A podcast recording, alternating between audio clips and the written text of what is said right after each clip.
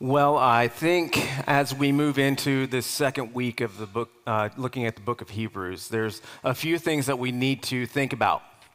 One is uh, last week we covered very, uh, very much so that Jesus is greater than anything. And I know it's one thing to say that, but it's another thing to believe that. Do you believe that Jesus is greater than anything, any power, anything in this world? Do you believe that Jesus is greater than your job? That Jesus is greater than your responsibility to something else? Because if we can't find ourselves embracing the truth that Jesus comes first, no matter what the question is, we find ourselves not truly believing God's word. So, as we move into that, I was just trying to figure out are there a few things that we try to avoid at all costs? Do you have some things, if, as I say, you know what? What are some things that you avoid no matter what? I mean, what comes to mind? Part of us say, well, if we could avoid paying taxes, we'd avoid that. When I was a kid, and my kid likes to avoid chores at all cost. Or maybe it's that you want to avoid that coworker, you know the one that I'm talking about. The one who you can never seem to quite understand why they picked you to share all of their interesting troubles with. How many of you just say, you know what, I'll do anything to avoid San Antonio traffic? Right? Now, while we agree, uh, uh, it could be any number of things that we try to avoid in our life. We could probably uh, agree that one of the things that we try to avoid often is pain. We try to avoid pain. We don't want relational pain. We don't want physical pain. We don't want pain that comes from having poor health. So we focus on our health. And then we do things that bring pain, like working out. We do things that bring suffering, like working out or being on a diet. You know what? We, we want to avoid so many things in our lives. We want to avoid pain. We want to avoid suffering. We often take that on ourselves and say, if we can help people in our country to avoid pain and suffering, we will do all that we can to ensure that. So we join the military and we defend the freedom of those whom we love, whom we care for, and we even defend the freedom of those that we don't even agree with. But most of us, if we were truly honest, would say we would love to avoid death. Well, maybe not death, but if we knew how it was going to happen. If we knew when it was going to happen, the one thing that we don't want when we when it's our time to pass is we don't want it to hurt. So I have a question. What are we afraid of? What are the things that bring fear into your life? Because fear often brings pain and fear often brings suffering. And when fear takes over in our minds, and maybe others can see this in you, that's when the worrying and the angst happens. And we, we build up these things and we have a, a troubled spirit. Sometimes we fear things like a person with a mask carrying a knife that takes all your money and leaves you unconscious. Now, if you meet somebody that meets these details in a dark alley, what do you call him? A mugger, right? A thief a robber, a bad man. However, if you meet this person in a bright hospital room, what do you call him? Doctor. One you fear, the other you think. One is a mugging, the other is a surgery. So, what I want to talk about today is that Jesus is greater than the things that we tend to fear. And what we're going to see today is that he is greater than suffering. He is greater than death. That Jesus is the utmost reality of anything that we can know. And Jesus is greater than anything that we could fear.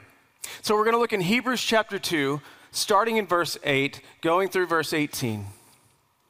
Here's what he says Now, in putting everything in subjection to him, he left nothing outside his control. So, this is basically telling us that God placed everything in the world, everything in all of creation, under the authority of Christ Jesus. At present, we do not yet see everything that's in subjection to him. Translation He is Lord of more than you can see. There is stuff going on around you that if you saw it, it would scare you to death. There is stuff going on around you that if you understood what was going on around, you'd say, I, ha- I don't want anything to do with that. He is Lord of more than you can see. And this Jesus, this Jesus was given all power, all authority. We see him, but we see him who was made for a little while lower than the angels, namely Jesus. This is talking about Jesus coming down to earth. And he was crowned with glory and honor because of the suffering of death. The King of glory, Jesus, took on our suffering, he took on our sin. He took on every bit of what we brought into this world. He took it on himself in pain and suffering so that by the grace of God, he might taste death for everyone. For it was fitting that he, for whom and by whom all things exist, in bringing many sons to glory, should make the founder of their salvation perfect through suffering. And as we read that, we kind of scratch our heads and we're like, I think I know what that means, but huh?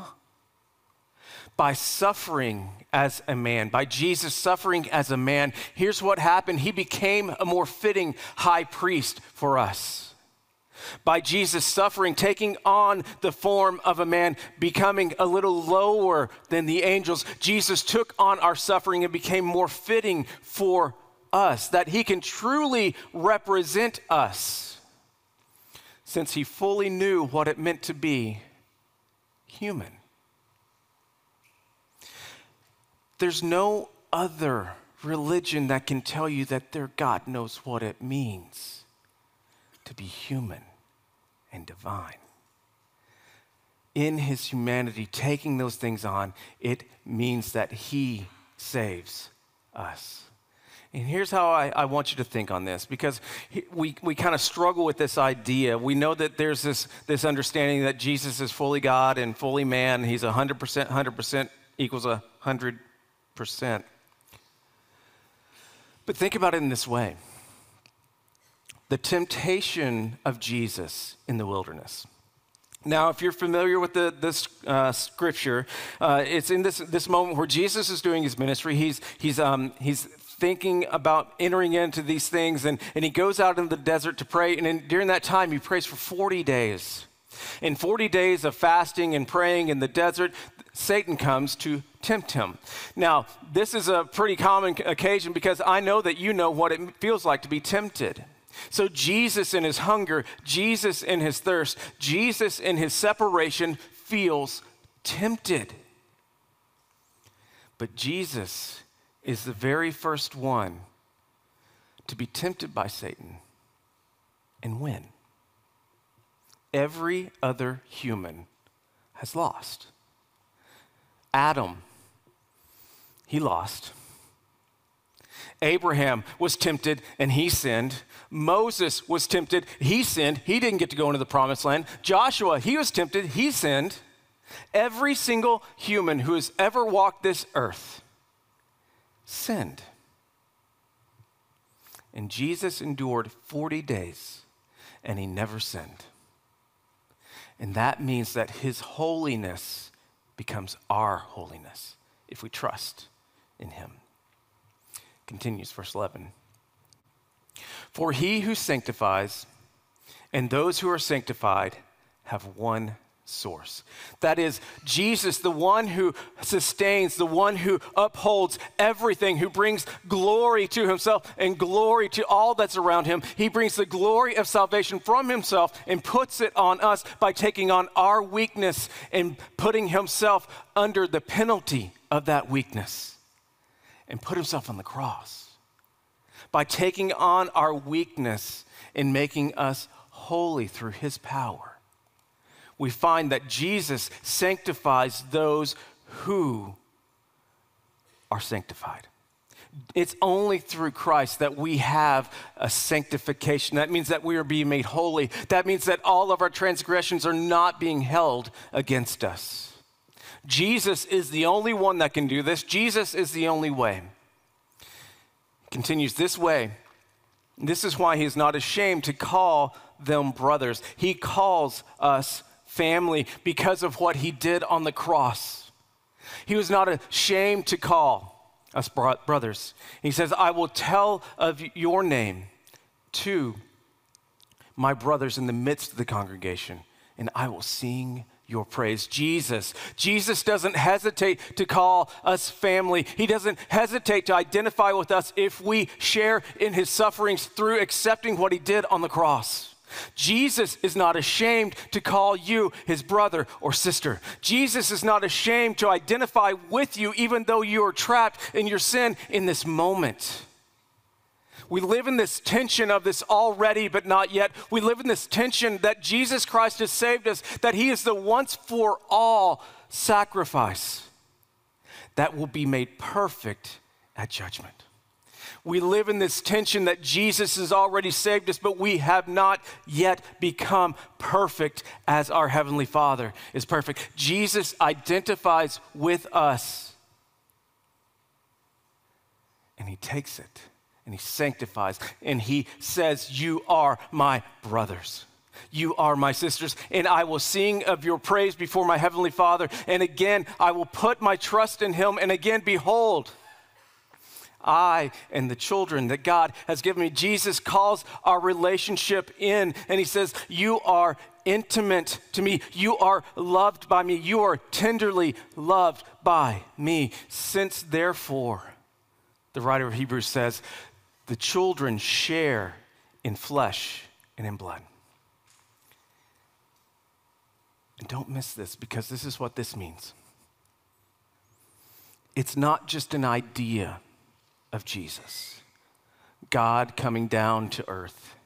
It is God came down and took on very human, very real.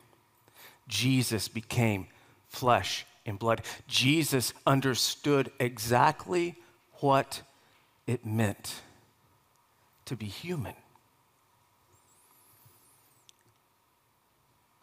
He himself likewise partook of the same things. Jesus lived in the world that you live in. He took on the same struggle. He took on the same needs, hunger and thirst. The one who had never hungered or thirst took on hunger and thirst. The one that had never felt the separation of family felt separation as he walked out from his home into the world that he was ministering to he himself likewise partook of the same things. And we then, in all of this, become a co heir with Christ, a brother, a sister of Christ. That through him, that through death, he might destroy the one that has power over death. That is the devil. Power of death. That is the devil. Now, here's the thing this isn't saying that Satan is somehow more powerful than God. What this is saying is that there's a transactional thing happening here. That death is the result of rebellion. Death is the result of sinfulness. Death is the, re- is the result of the penalty of sin. And that means that the only way to defeat death is to defeat sin. Verse 15. And deliver all those who, fe- through fear of death, were subject to lifelong slavery. Jesus took on suffering. He took on all of these difficult things. He took on temptation. He took on every bit of these things that were separating us from God. So that the power, the power would be broken and the ruler of death would become powerless. It's only through this sacrifice of Christ that death has lost its sting that death no longer has hold over you and I, that he broke the chains that bind us.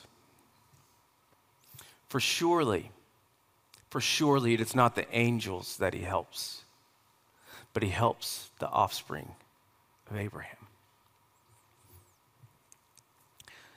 Now, if you recall, last week we talked about there's an issue going on with the Judaizers, the ones that were Jewish Christians. In this moment, as they were as they were worshiping and under and they were thinking about this intertestamental period between the Old Testament and New Testament, they didn't even know the New Testament existed, right? But here's the thing. These people were worshiping angels because they were mighty, because they had power and they took on this understanding, this thought that there was a guardian angel that would, would take on their, their stuff and protect them from all manner of evil and difficulty. And these people started thinking that maybe these angels were more than maybe they should be. And when we have this writer talking about the, that Christ is greater than the angels, Christ is greater than these heavenly beings.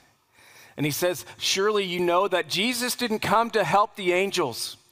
Jesus didn't come to, to help take care of these heavenly beings because they exist in this otherness. He came down to help the children, the offspring of Abraham.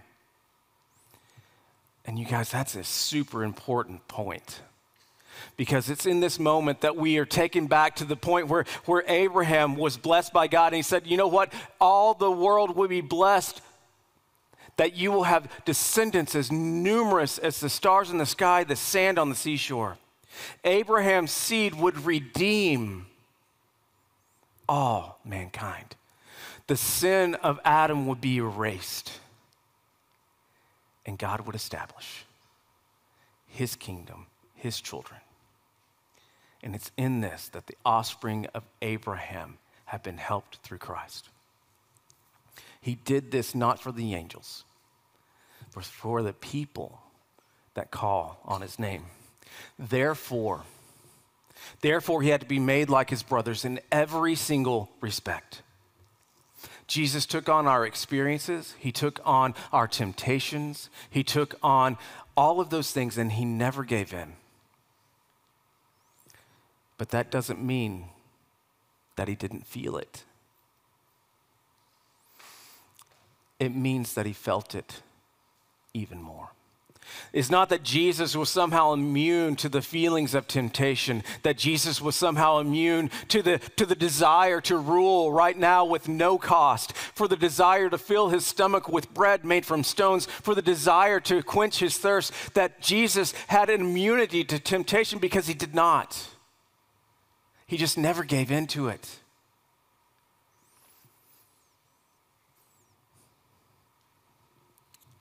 If we didn't give in to it, temptation grows.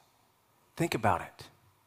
Have you ever seen that, um, uh, that um, study where they put kids in a room and they put in front of them a piece of candy or a marshmallow or whatever, and they say, okay, here, I'm going to put this in front of you, and you can have it right now. But if you wait, something better will come. I'll give you two. Have you seen this study?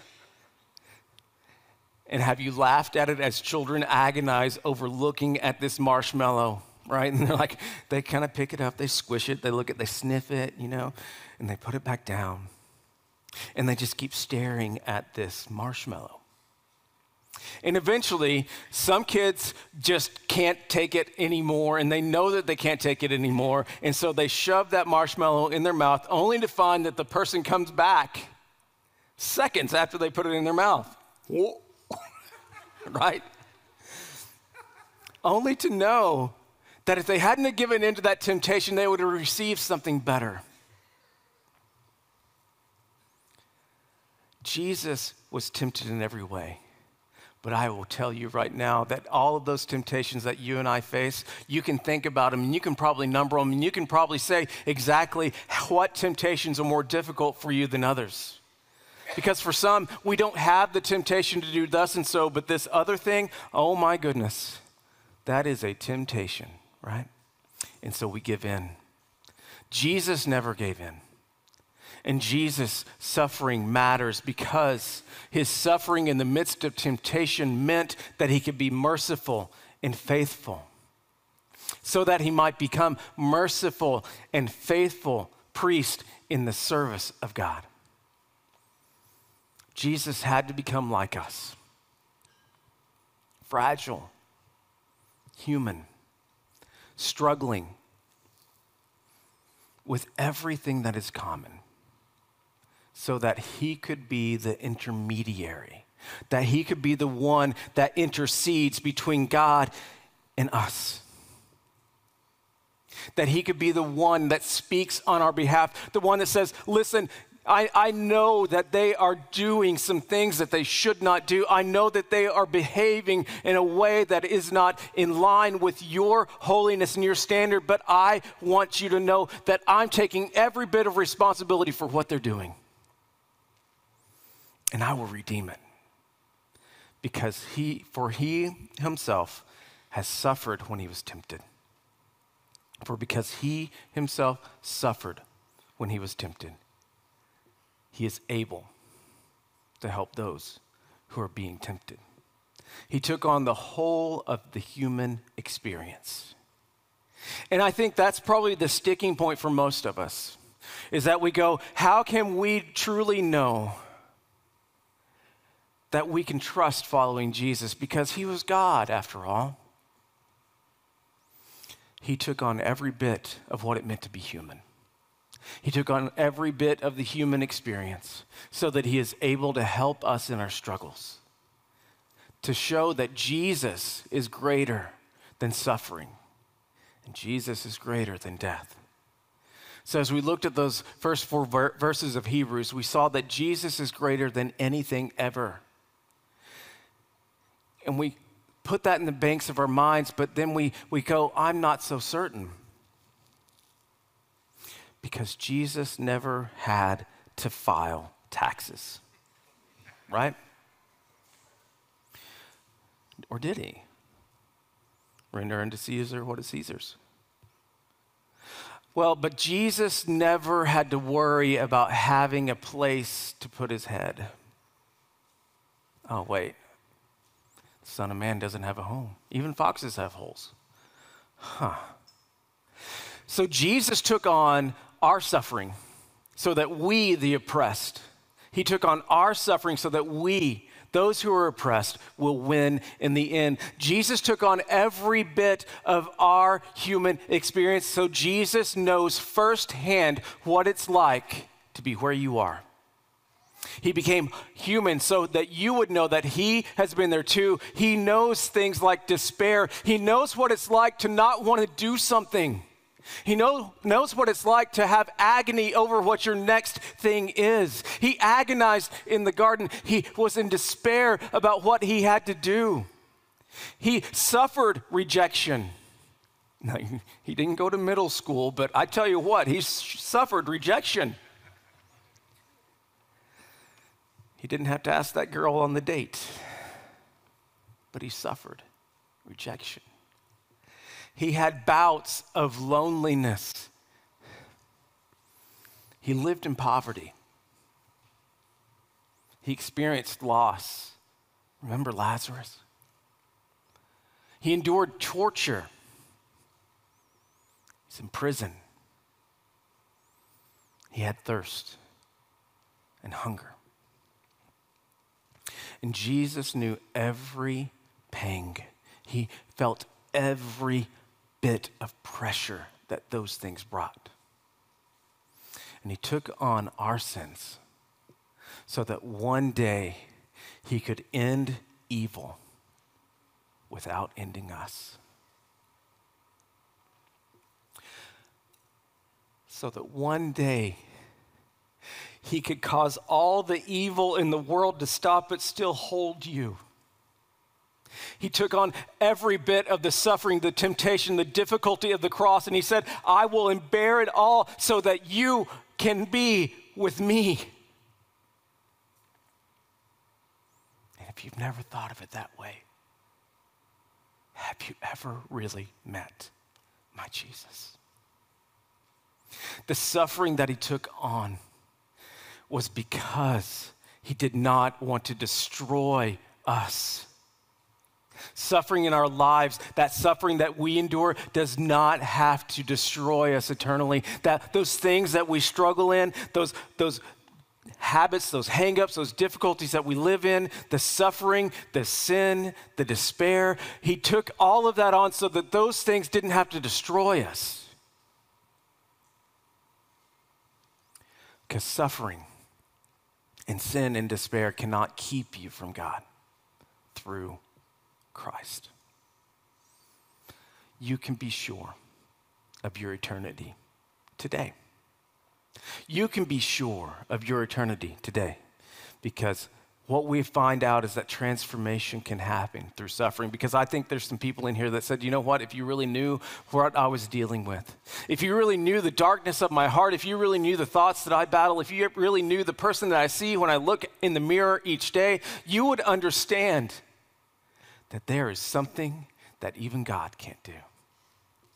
But in that difficulty, in your suffering, in the way that you feel about your current circumstances, in the way that you feel about your health, in the way that you feel about your finances, in the way that you feel about the relationships that you once had that you no longer have, in those things, through our suffering, God can use those to transform you. Enduring through hard changes us.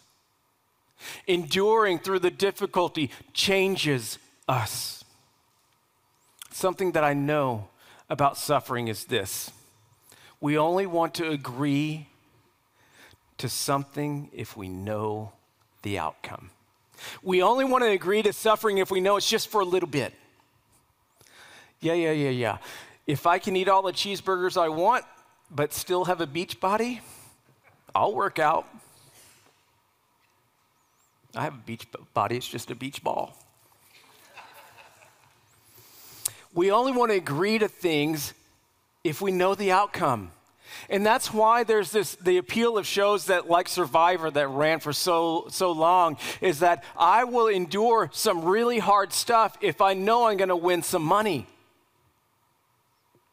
That's why we go to the gym because we want to work out so that we'll have the gains, right? That's why we go to school because we want the degree, we want the things that it brings with it. But here's the outcome of suffering in suffering, grace increases. Grace increases in our suffering. Grace abounds to those who endure hardship. Tim Keller said it this way If you face suffering with a clear grasp of justification by grace alone, your joy in that grace will deepen.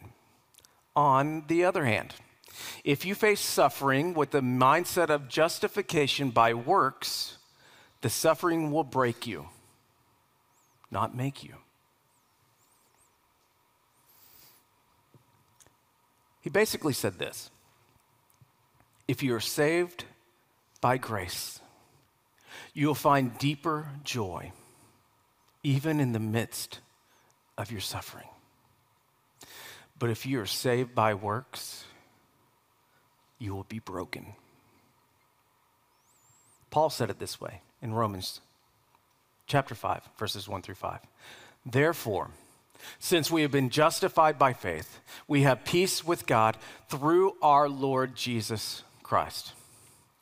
Through him, we have also obtained access by faith into the grace in which we now stand. And we rejoice in the hope of the glory of God. Not only that, but we rejoice in our sufferings, knowing that sufferings produce endurance, and endurance produces character, and character produces hope. And hope, well, it does not put to shame because God's love has been poured into our hearts through the Holy Spirit, which He has been given to us. And that's it, right there. That's, that's where grace increases in our lives through suffering. Because if we allow the Holy Spirit to do His work in us in the midst of our suffering, in the midst of our trials, in the midst of our disappointment, in the midst of the things that we just hadn't happened, in the midst of the consequences of the sins we brought on ourselves, in the midst of everything that we endure, if we allow the Holy Spirit to do His work in us, He will pour into our hearts and He will bring grace and he will increase joy. Notice I didn't say he would take away the consequence of your sin right now. So, two things before we go. Two things before we go. Want to share just two important things before we wrap it up for today. The first one is this you do not need to seek out or enjoy suffering just because we grow through hard things does not mean that we need to seek out the hard things. It doesn't mean we need to say, oh, you know, it's my lot in life to suffer for Christ. Well, while that may be, you shouldn't go seek out opportunities to suffer.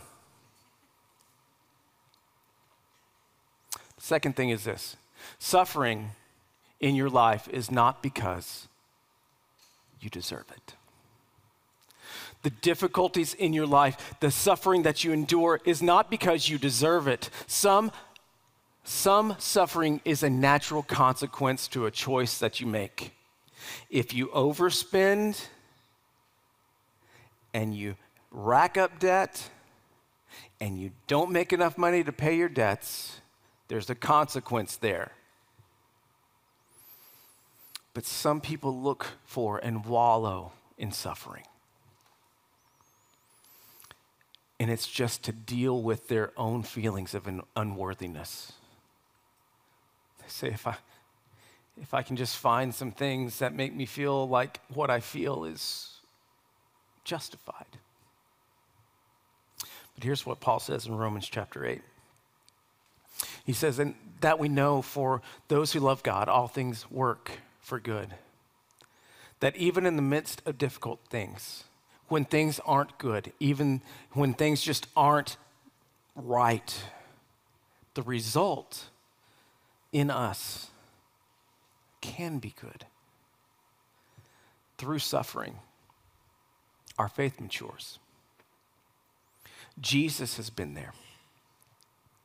When we look backwards through the life and the ministry of Jesus, we see that in the midst of his trials, his sufferings, all the things that he took on, we can look forward with hope of our salvation and of the resurrection. Because Jesus, he never leaves and he never forgets you. And we may be confused and we may not see the end but He gives us grace for the taking every single day. John said it this way For from His fullness we have all received grace upon grace. Would you say that with me? For from his fullness we have all received grace upon grace you have received in the fullness of Christ grace upon grace. In the fullness of Christ, grace upon grace. In the midst of your troubles, in the midst of your pain, in the midst of your poor decisions, you have received grace upon grace upon grace, and it is new every single day. Can we find joy? in the midst of our suffering. We can if we have Christ. Would you pray with me? Heavenly Father, there are a few things in our lives that we just don't really like pain, fear of death. And Father, in the midst of trying to avoid those, we choose things that don't honor you. Father, in the midst of trying to become our own kings, setting up our own kingdoms, we ignore the suffering that brought forth joy, that covers us with grace. Father, help us to be people that understand and take hold of what Christ did for us. That he took on our sin, that he took on the very nature of us. He knows what it means to be human, but yet he didn't sin. And yet he withstood temptation so that he could stand and take on your full wrath. That through Christ, your wrath was satisfied. God, I, I, I have to believe that there are people in this room that have never really fully understood that Jesus took it all on so that he could pull us near. That Jesus took every hit, every trial, every temptation, every bit of it, he took on so that he could whisper to you, These are my children that I dearly love. And God, help us not to spit in his face. Help us to accept that gift of salvation through Jesus that it's only through him that we can be with you forever. Father, help us to understand what it means to find joy in the midst of suffering. Because through Christ, death no longer holds us. God, for that person in here that's never experienced a gift of salvation through Jesus, I pray, Lord, that you would open their hearts and their minds at this moment. And Father, that they would take this first step of believing that Jesus died on the cross for them. That he took on their sin, their, gout, their guilt, their doubt, their, every bit of their human existence and took it on himself. And he paid the penalty death for our sins. But Jesus, when he took death on the cross, he didn't stay dead. He rose again victoriously, thus defeating death. And it's through the promise of the resurrection that we can walk today in the grace of Christ. Father, for that person in this room that has never truly placed their faith in you, I pray, Lord, that today is that day. Father, that you embolden them Father, that they stand up, that they take a step of, of outward obedience to you. And Father, that they would come and they, they tell someone, that they'd walk to the front, to the back, that they would tell someone that I have accepted Jesus. But Father, for those of us who have experienced your grace, and we find ourselves going, I'm going to take it on myself. God, would you remind us that we shouldn't take on things that we weren't meant to bear? God, help us to be transformed from the inside out through the power of your Holy Spirit. Father, may we give you all the praise, the glory, and the honor. It's in Jesus' name we pray.